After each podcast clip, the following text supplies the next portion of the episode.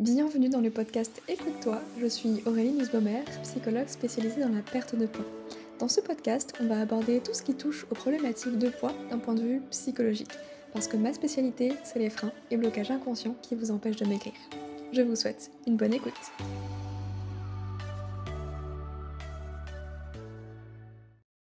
Bienvenue dans l'épisode numéro 91 du podcast Écoute-toi. Je suis ravie de vous retrouver aujourd'hui. On s'approche de plus en plus des centièmes épisodes. C'est assez incroyable. Aujourd'hui, je vous retrouve parce que j'avais envie de vous parler, de vous partager plus précisément tout ce que je ne conseillerais plus pour maigrir. Ça implique que c'est des conseils auxquels j'ai cru et que j'ai pu donner il y a quelques années.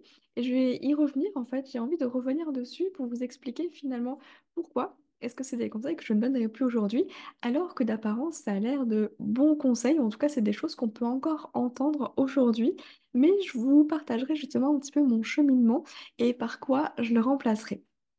On a justement cinq conseils à voir et je vous propose de commencer sans plus tarder. Avant peut-être euh, d'entrer dans le vif du sujet, n'oubliez pas que si jamais vous avez envie, vous avez encore sous, dans la description euh, la checklist moins 10 kilos euh, à télécharger gratuitement. Donc c'est vraiment une checklist qui reprend un petit peu euh, les bases selon moi l'ordre finalement dans lequel on devrait faire les choses pour réussir à maigrir. Et c'est comme une liste de questions. Tant que vous n'avez pas passé la question du moment, ça sert à rien de passer à la question suivante parce que du coup ça veut dire que vous êtes à un palier et que c'est là qu'il y a des choses à travailler. Donc n'hésitez pas, je vous mets tout ça dans la description, c'est totalement gratuit. Euh, donc là, je vous laisse la télécharger. Entrons dans le vif du sujet. La première chose que je ne conseillerais plus pour maigrir, eh bien, c'est justement de faire un rééquilibrage plutôt qu'un régime. Pour vous mettre un petit peu dans le contexte, euh, j'ai commencé à travailler, ou en tout cas à mettre un pied dans le domaine de la perte de poids d'un point de vue professionnel, donc en tant que psychologue, à peu près en 2018. Début 2018, donc j'étais dans une équipe pluridisciplinaire avec diététicien, psychologue, coach sportif, et on accompagnait des personnes en perte de poids, euh, enfin du coup dans cet objectif de perte de poids. Le problème, c'est que la façon de les accompagner n'était pas... Bref, on avait une méthode à suivre, en quelque sorte. On n'était pas libre, finalement. Et évidemment que on n'était pas pro-régime, mais par contre, il y avait cette, ce, versant du rééquilibrage alimentaire qui était en plus hyper bien vu. Et effectivement, le rééquilibrage alimentaire, c'est plutôt sympa parce que ben, c'est bien pour la santé, on n'est pas dans les privations, dans les restrictions, etc., etc.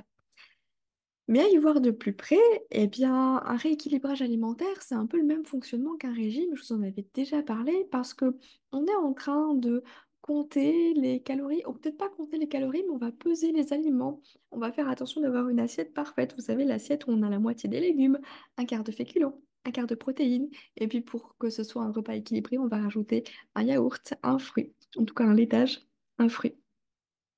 Et tout ça, même si c'est bien sur le papier, parce que c'est tout ce dont le corps a besoin en fait pour être en bonne santé, c'est pas nécessairement ce dont on a besoin à chaque repas, parce que des fois on a envie de manger un peu plus, des fois un peu moins, et notre corps il est tellement incroyable que des fois on a des envies particulières, non pas parce que c'est un caprice, mais parce qu'on va manquer peut-être de certaines choses, et donc notre corps naturellement il nous dirige vers des aliments qui contiennent cette fameuse chose euh, qui nous manque. Par exemple, je sais pas, euh, du fer, euh, du magnésium, ou que sais-je.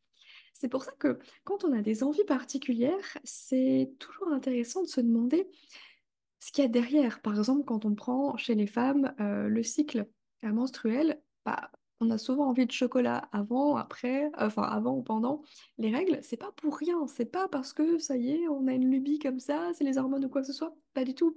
Le chocolat, il contient du magnésium. Ça veut dire que, en fait, ça va aider à soulager les douleurs de règles. Donc, c'est pas une envie qui est sortie de notre chapeau. C'est cohérent, tout ça. Et toutes nos envies, elles sont cohérentes finalement. Le seul truc, c'est que bah, entre une réelle envie du corps et une envie plutôt mentale, psychologique, entre guillemets, c'est pas toujours évident de faire la différence parce que on a vite le côté euh, gestion des émotions avec l'alimentation aussi. Ça, ce sera le point numéro 2, on verra tout à l'heure. Donc la première chose que je ne conseillerais plus, bah, c'est justement de troquer les régimes pour les rééquilibrages alimentaires. Parce qu'en fait, les rééquilibrages alimentaires, c'est ni plus ni moins qu'un régime déguisé pour moi aujourd'hui. Ça reste une contrainte, faut faire attention à si, faut peser ça, et du coup, bah, c'est exactement la même chose qu'avec un régime. Peut-être en moins strict, mais en soi, la charge mentale est la même. Moi, ce que je conseille, et vraiment ce vers quoi je tends et que je ne cesse de vous rabâcher encore et encore, c'est juste de revenir à l'essentiel, à la base. Ce qu'on a complètement oublié, c'est écouter notre corps, c'est-à-dire écouter nos sensations alimentaires. Les sensations alimentaires, c'est quoi? C'est la sensation de faim, la sensation de rassasiement, la sensation de satié- de satiété. Ce sont trois sensations différentes et en fait, c'est de revenir à cet état, cette étape euh, du nourrisson, du bébé finalement, qui va pleurer quand il a faim, va rejeter le biberon quand il a plus faim et on se pose pas de questions. On va pas lui dire non, non, non, t'as déjà assez eu de biberon aujourd'hui, euh, là c'est trop.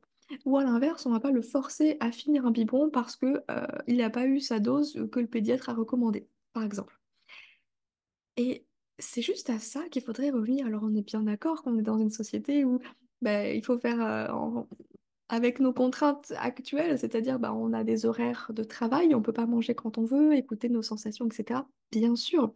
Mais l'idée c'est de le faire au mieux. Et parfois c'est de pouvoir s'autoriser le week-end quand on est en vacances, bah, de se lâcher à la grappe avec ces fameuses euh, injonctions et juste de se laisser guider par, par nos ressentis. Ça va être de dormir, effectivement, si on a besoin de dormir. Ça va être de manger si on a besoin de manger. De ne pas manger si on n'a pas faim à midi. C'est pas grave si on mange à 15 heures, en fait. Euh, et l'idée, c'est vraiment de revenir à quelque chose de très simple qui a toujours fonctionné, les sensations alimentaires. Mais ces sensations alimentaires, à force de régime, de rééquilibrage alimentaire, ben, on s'en est de plus, plus éloigné. Et en fait, on a peur d'avoir faim parce qu'on s'imagine que ben, quand on a faim, c'est qu'on va encore devoir manger. Ça fait encore des calories à ingérer, encore une prise alimentaire et du coup encore des kilos supplémentaires. Sauf que quand on a faim, c'est juste que notre corps, il a besoin de carburant pour avancer. C'est exactement comme le voyant euh, d'essence dans votre voiture qui s'allume, qui vous dit, ben là, il y a besoin d'essence pour avancer, sinon, euh, moi, je roule plus. C'est la même chose. Et c'est de dédiaboliser en fait la sensation de faim et de pouvoir écouter aussi cette sensation de satiété et de se dire que, bah ok, si j'ai plus faim, c'est étrange parce que j'ai quand même parfois envie de manger et c'est ok d'avoir envie de continuer à manger même si on n'a plus faim. C'est pas nécessairement de la gourmandise, c'est vraiment ce, besoin d'avoir du plaisir aussi avec la nourriture et pas juste de la nourriture pour nourrir notre corps. On a besoin de se sentir rassasié. Se sentir rassasié, ça veut dire je n'ai plus envie de manger. Et je vous le disais dans un précédent épisode, c'est souvent quand on laisse le plaisir de côté qu'on a besoin de finir le repas sur une petite note sucrée, sur un petit truc qui nous fait plaisir, comme si c'était ah bon voilà, ça y est, j'ai mangé, j'ai j'ai fait ce qu'il fallait pour mon corps, et puis maintenant, maintenant je peux me faire plaisir. Maintenant, c'est mon petit moment à moi. Mais vous vous rendez bien compte que c'est pas avec un carré de chocolat à la fin du repas et votre petit café là que votre besoin, votre plaisir, il va être comblé sur la journée. C'est bien pour ça que souvent, c'est l'alimentation émotionnelle qui va prendre le relais. Le besoin, il est tellement peu présent que le seul moyen de se faire plaisir, bah, c'est de se jeter sur la nourriture en rentrant du travail parce que non seulement la journée, elle a été stressante, et puis on a juste besoin de ah, se décharger. Donc la nourriture, elle a aussi cette fonction-là de nous faire plaisir. Donc bref, premier point, je résume, bah, je ne conseillerais plus de faire un rééquilibrage alimentaire à la place d'un régime. Je conseille aujourd'hui d'écouter ses sensations alimentaires et de se laisser guider par elles autant que possible, bien entendu.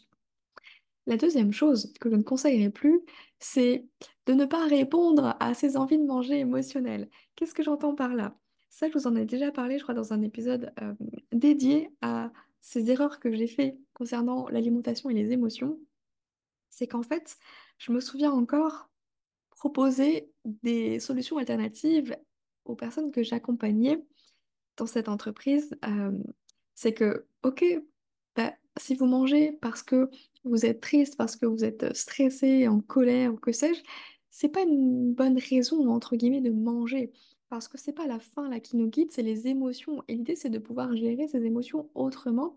Et que souvent, comme c'est pas un besoin physiologique, mais plus un besoin psychologique, en fait, d'apaiser l'émotion sur le moment, bah, on n'a pas besoin de nourriture en tant que telle pour s'apaiser, mais on a juste besoin parfois de détourner un peu l'attention de notre cerveau. Et peut-être que si vous remontez dans les tout débuts, euh, tout premiers épisodes de podcast, vous pouvez entendre ce discours-là encore. Et je l'assume, c'est un discours que j'ai totalement partagé. Le fait de dire que, en fait, là, l'idée, c'est de pouvoir détourner l'attention de votre cerveau. C'est que ben, vous pouvez peut-être aller marcher, appeler une amie, faire une activité manuelle, quelque chose qui vous occupe l'esprit pour faire passer cette envie de manger. En soi, c'est pas une mauvaise chose, mais pour moi, ça ne fait que repousser finalement cette envie. Et surtout, ça peut augmenter le seuil de frustration parce que bah, la, nourriture, encore une fois, elle a aussi cette fonction de nous aider à réguler nos émotions. Là où c'est problématique, bien sûr, c'est quand c'est la seule manière de gérer nos émotions, de réguler nos émotions.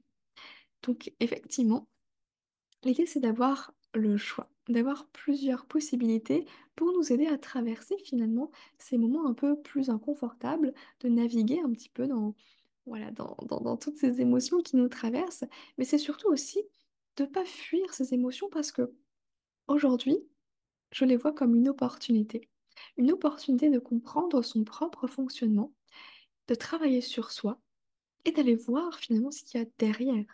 Parce que une émotion, c'est pas là pour rien. Et en général, c'est pas parce qu'on est stressé là aujourd'hui qu'on va manger, c'est plus une émotion qui peut nous amener à un souvenir passé qui a fait que c'est presque un déclencheur. C'est que l'émotion de stress, par exemple, est devenue un élément déclencheur pour nous faire manger, mais c'est pas tant pour nous faire déstresser sur le moment, c'est plus pour apaiser la charge émotionnelle de tout ce que euh, ces années passées euh, ont emmagasiné comme intensité, comme émotion.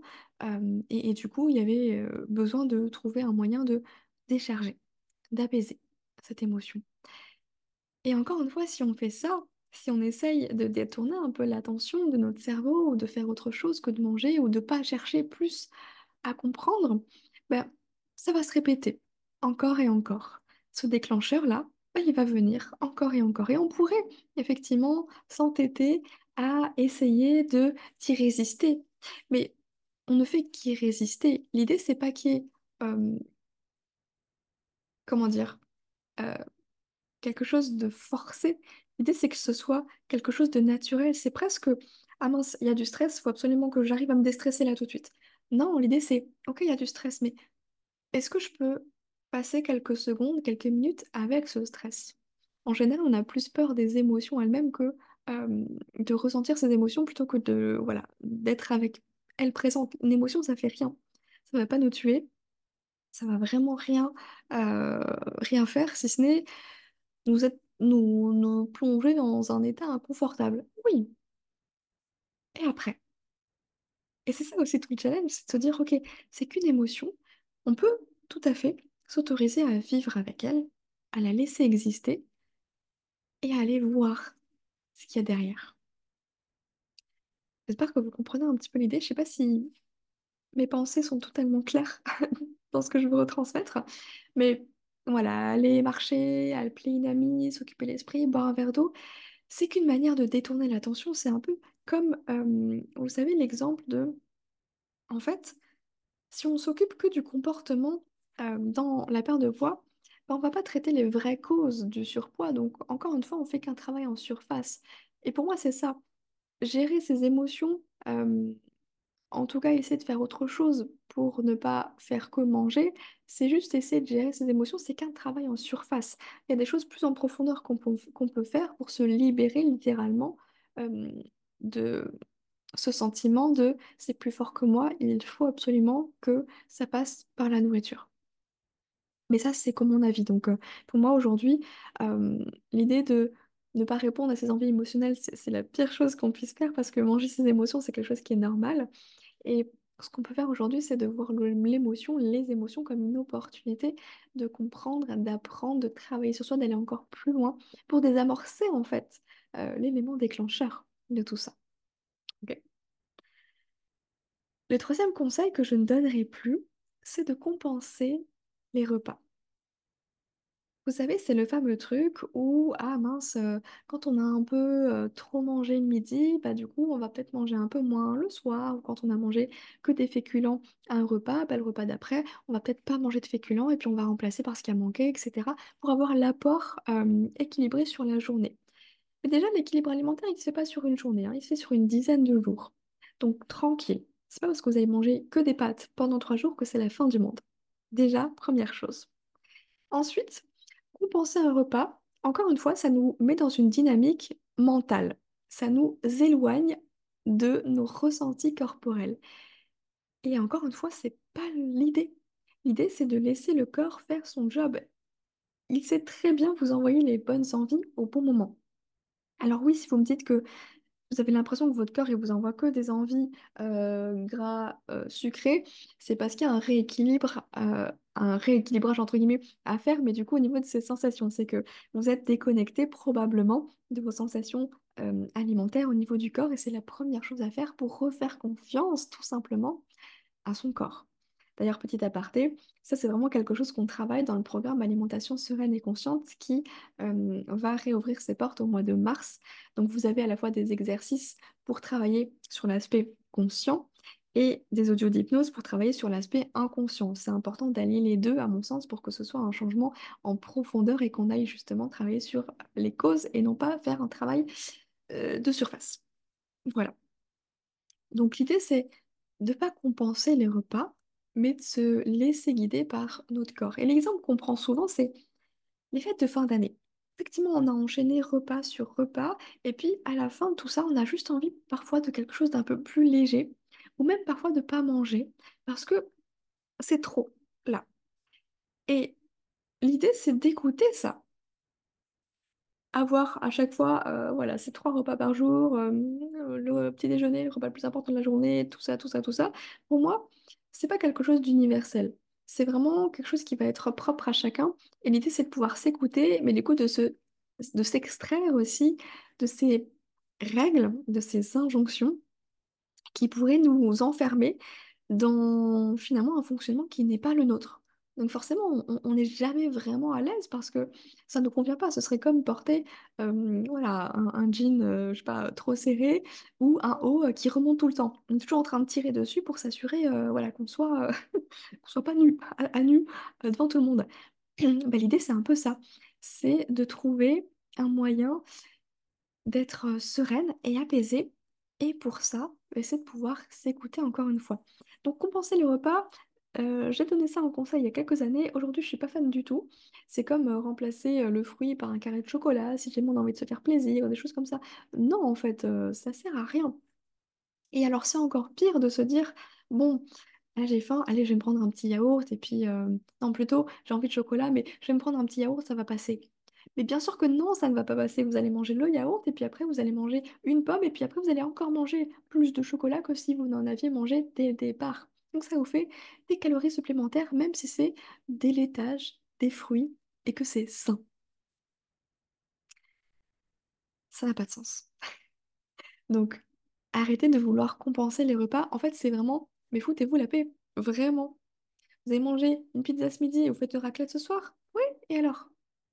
C'est pas grave, ça va aller, je vous assure.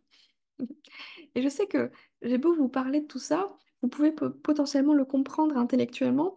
Il y a quand même une espèce de, résistance en fait à mettre ça en place parce qu'il y a des peurs derrière. Donc c'est vraiment d'y aller petit à petit pour intégrer ce message et passer par l'expérience pour vraiment pouvoir se dire, ah ok, en fait c'est bon, je peux, euh, voilà, je peux être tranquille. C'est un peu comme, je vous donne l'exemple. Tiens, j'ai un exemple dans, voilà, hyper, euh, hyper parlant, je pense. Quand j'étais au collège, je suis partie en classe verte, on a fait de la spéléologie. J'étais un peu claustro et en fait, en spéléo, on est passé par un endroit tellement, mais tellement étroit. Je me suis dit, mais jamais je passerai. J'avais l'impression d'étouffer. Je savais pas quand j'allais pouvoir ressortir, alors que tous mes camarades devant moi, ils étaient passés sans souci. Tout allait très bien.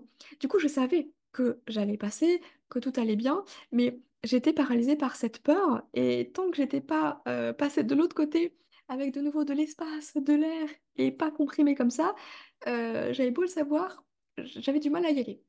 Donc, au bout d'un moment, bah, effectivement, j'y suis allée et ça allait mieux après. Donc je pouvais rassurer ceux qui étaient derrière moi qui avaient la même peur, mais c'est pas la même chose. On a beau savoir que tout va aller très bien, pas tant qu'on n'est pas passé par l'expérience, tant qu'on l'a pas expérimenté, on peut pas vraiment l'intégrer. Et c'est exactement pareil avec la nourriture. C'est pour ça que c'est important de se faire accompagner, que ce soit individuellement, en groupe, de ne pas être seul, de pouvoir partager aussi bah, ses craintes, ses peurs, parce qu'elles sont tout à fait normales et, vous n'êtes pas euh, les, seuls à ressentir tout ça.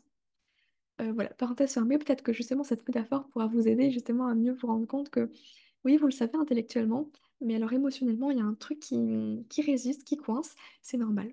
C'est tout à fait normal et allez-y petit à petit pour rassurer aussi votre cerveau commencer à créer en fait une nouvelle réalité, de nouvelles croyances pour vous défaire hein, en fait des anciennes qu'on vous a inculquées, rabâchées pendant des années et des années. Donc, ça, c'était pour le troisième conseil que je ne donnerai plus, qui est de compenser les repas. Aujourd'hui, encore une fois, on se reporte à nos sensations alimentaires. Quatrième conseil que je ne donnerai plus aujourd'hui, c'est plutôt que de se peser, c'est plus intéressant de se mesurer. Parce que, bon, déjà à l'époque, j'étais pas très très fan de la balance. Je trouve que c'est quelque chose d'hyper stressant, angoissant et pas du tout représentatif finalement. Parce que qui n'a jamais eu l'impression de se sentir plus légère, de se sentir bien dans son corps et du coup de se dire, allez, bah, du coup là je vais monter sur la balance, c'est sûr, c'est sûr et certain que j'ai maigri, de monter sur la balance et de voir qu'en fait, bah, soit le poids il n'a pas bougé d'un gramme, soit pire, des kilos supplémentaires. Et là on comprend pas. On comprend pas comment c'est possible que le poids il n'ait pas bougé ou il est augmenté alors qu'on se sent mieux dans son corps et qu'on a vraiment l'impression de se sentir plus à l'aise dans ses vêtements, etc. C'est dingue. Donc la balance, pour moi, c'est... Non, mets de côté. Pour vous dire, j'ai même pas de balance chez moi. Donc se mesurer, c'était plus intéressant parce que des fois, le poids, il bougeait pas, mais par contre, les centimètres, eux, euh, pouvaient bouger. Surtout si en plus on est dans l'activité physique, qu'on fait du sport, etc. Effectivement, on va prendre du muscle, donc le poids, il risque de pas forcément bouger, mais au niveau de la silhouette, on risque de s'affiner. Et en réalité, c'est pas vraiment un problème de poids en tant que tel, c'est plus un problème de silhouette. Hors problème de santé, du coup, là, je- j'entends. C'est plus la silhouette qui vraiment nous dérange que ce chiffre sur la balance. Parce que si on avait ce même chiffre sur la balance, mais le corps de rêve, là, vous savez, euh, je sais pas, la taille marquée, le ventre plat, euh, les cuisses qui se touchent pas, euh, les bras fermes, etc., probablement qu'on se casserait pas la tête. Le problème, c'est que se mesurer, bah, c'est aussi un petit peu source de stress et ça ne fait qu'alimenter en fait cette obsession pour euh, la minceur, pour le corps. Pour moi, aujourd'hui, ce qui va être important, ce qui va compter vraiment, c'est le confort. C'est comment est-ce qu'on se sent soi avec soi. On pourrait se dire comment est-ce qu'on se sent dans son corps aussi. Parce que se sentir bien dans son corps, c'est pas une question de... C'est pas qu'une question de vraiment physique. Alors j'entends que effectivement avec le surpoids, il peut y avoir des problèmes d'essoufflement, vraiment des choses qui vont se manifester, ça on s'entend. Mais souvent c'est plus une question encore une fois de mental, de l'histoire qu'on va se raconter. On va se sentir mal dans son corps parce que quand on se regarde dans le miroir, on va voir que nos défauts. On va se sentir mal dans son corps parce que quand on euh, est devant son armoire, on se dit qu'on peut pas tout mettre parce que euh, ce serait pas joli. Et du coup, on s'auto-flagelle et on s'enferme soi-même dans quelque chose qui ne nous convient pas. L'idée, c'est de se sentir bien dans son corps à la fois physiquement et mentalement, mais ça passe surtout par le discours intérieur qu'on va avoir avec soi-même. Donc finalement, se peser ou se mesurer, ça revient au même. L'idée, c'est plus de se détacher de ces chiffres, que ce soit en kilos ou en centimètres, et plutôt, encore une fois, de revenir à l'essentiel, c'est-à-dire de revenir à soi, au corps, et juste de se demander comment est-ce que je me sens là tout de suite. Et ça peut être juste, ben en fait, ah, je me sens bien, je me sens détendue, et parfois, quand on se pose la question, on peut se rendre compte que ah bah oui, je, me sens un petit peu inconfortable au niveau du ventre. Là, je, je sens que bah, j'ai un petit peu trop mangé ou euh, je sens que je suis un peu tendue au niveau des épaules, j'ai les épaules près des oreilles, etc. Tout ça, c'est des indicateurs qui peuvent nous permettre de redescendre dans notre corps parce qu'on est souvent dans notre tête et voir comment est-ce qu'on peut apaiser finalement euh, nos sensations, se sentir mieux malgré le poids actuel. Et c'est en se sentant bien dans son corps aujourd'hui qu'on arrive aussi à faire bouger les choses au niveau vraiment euh, du poids. Que le poids descende euh, sur la balance réellement sans forcément qu'on ait grand quoi, enfin grand chose à faire plutôt. Je ne sais pas si vous avez déjà lu des témoignages, vraiment des bouquins de femmes qui se prenaient la tête avec la nourriture, qui étaient tombées peut-être dans les troubles du comportement alimentaire, etc., obsessionnelles par rapport du, par rapport au poids. Je peux vous assurer que dans tous ces livres, il y a toujours un moment où il y a tellement un ras-le-bol que la personne, elle arrête. Mais elle arrête en mode, c'est bon, en fait, j'en peux plus, euh, maintenant ça suffit, je, me fous la paix, j'en ai marre. Je fais plus attention à rien. Et bizarrement, ou pas d'ailleurs, c'est quand elles arrêtent de se prendre la tête que les choses bougent. Parce que du coup, on n'est plus focalisé sur le poids, sur l'alimentation, sur euh, la silhouette. Et en fait, on se laisse guider par quelque chose de simple, nos sensations. C'est exactement comme se laisser guider par nos envies d'aller aux toilettes, par exemple. On va pas se dire, oh là là, je veux pas y aller là, ça fait déjà trois fois que j'y suis allée aujourd'hui. Oui, ce serait ridicule. Ben, pour la nourriture, c'est la même chose.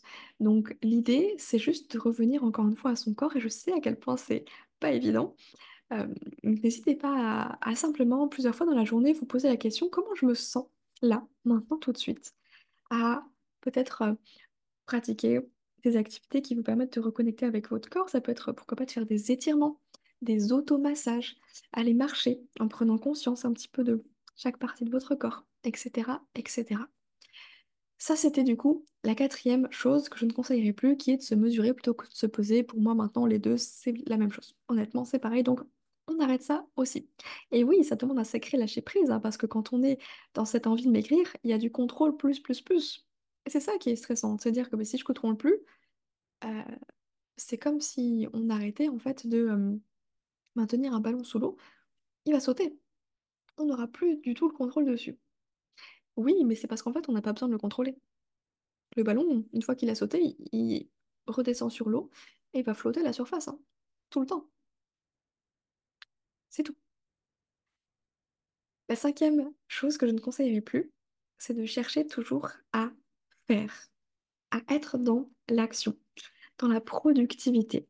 Et ça, je sais que c'est vraiment quelque chose de compliqué parce que pour avoir accompagné plusieurs personnes, vraiment, c'est la chose la plus délicate d'arrêter de vouloir toujours faire quelque chose pour résoudre un problème. Des fois, on n'a pas besoin de faire, on a juste besoin d'être. Et c'est dur, hein, de ne rien faire, de s'autoriser juste à être. Parce que, encore une fois, dans notre société, ce qui est valorisé, c'est la culture de faire, du faire, d'être dans la productivité tout le temps. Il faut absolument être en mouvement et ne pas rester à rien faire parce que sinon, c'est considéré comme, on est considéré comme feignant. On n'a aucune ambition, on fait rien dans la vie, on se laisse vivre, on se laisse aller. Bon sang, mais on est des êtres humains, pas des fers humains. Quand est-ce qu'on peut s'autoriser juste à se laisser tranquille, en fait, à se laisser vivre? Parce que mine de rien, être tout le temps dans le faire, ça rajoute un stress supplémentaire. Vous connaissez l'effet du stress sur le poids. Donc, petit challenge pour vous, c'est peut-être de, ce week-end, passer 10 minutes sur le canapé à ne rien faire. Vraiment. Pas de téléphone, pas de musique, pas de télé, pas de bouquin, rien. Vous vous couchez là sur le canapé et puis vous attendez. Pendant 10 minutes, vous allez voir à quel point c'est inconfortable. Vous allez voir à quel point il y a plein de choses dans votre tête qui vont arriver et vous dire, ah punaise, faut que je fasse une machine, puis il faut que j'aille faire des courses, puis il faut que je pense à faire ci, ça et ça. Mais juste ne faites rien. Parce que c'est quand il y a du vide aussi, c'est quand il y a de l'espace finalement, qu'il y a d'autres choses plus importantes qui peuvent arriver. Et je pense qu'on est toujours en train de faire pour être aussi dans la fuite de ce qui compte vraiment. Donc c'est hyper challengeant, mais vous avez autant de valeur quand vous ne faites rien que quand vous faites quelque chose. Je vais le répéter parce que c'est hyper important. Vous avez autant de valeur quand vous ne faites rien que lorsque vous faites quelque chose. Ok?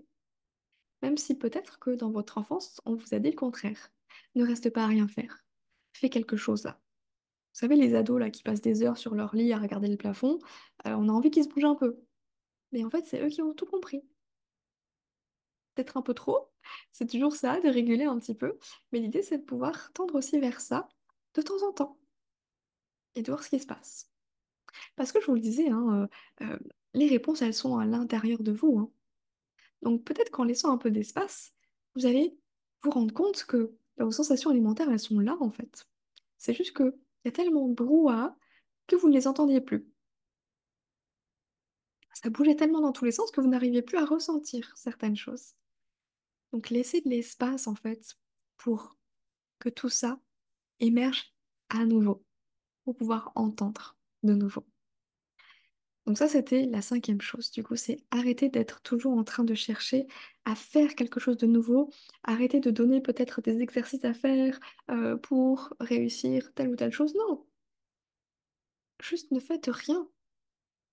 Ça aussi, c'est un excellent exercice pour vous aider. On récapitule un petit peu les 5 conseils que je ne donnerai plus pour maigrir. Conseil numéro 1, c'est de faire un rééquilibrage plutôt qu'un régime. On privilégie plutôt l'écoute de ses sensations alimentaires. Deuxième conseil, c'est de ne pas répondre à ses envies émotionnelles. Voyez les émotions comme une opportunité d'apprendre, de comprendre et de faire un travail en profondeur pour ne pas rester en surface et du coup être tout le temps déclenché par ces émotions-là, heu, et d'être, hem, dans l'effort à chaque fois. Troisième conseil que je ne donnerai plus, c'est de compenser les repas.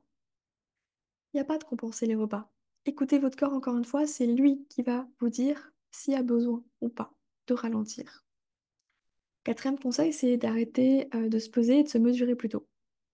Se peser, se mesurer, c'est la même chose, donc qu'est-ce qu'on cherche? On cherche juste, encore une fois, à redescendre dans son corps pour être confortable avec soi-même, à la fois physiquement mais aussi mentalement. Donc faites attention à votre discours interne.